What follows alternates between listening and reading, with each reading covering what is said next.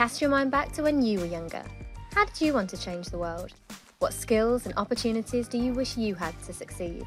And now, fast forward to today. Do you believe young people have these skills and opportunities?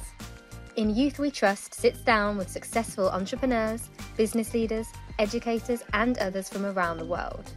We spotlight how individuals and organisations are shaping a better world, directly or indirectly, for the coming generations through their focus on sustainability, equity, education, and more to empower young people to create the future they deserve. And now, in Youth We Trust.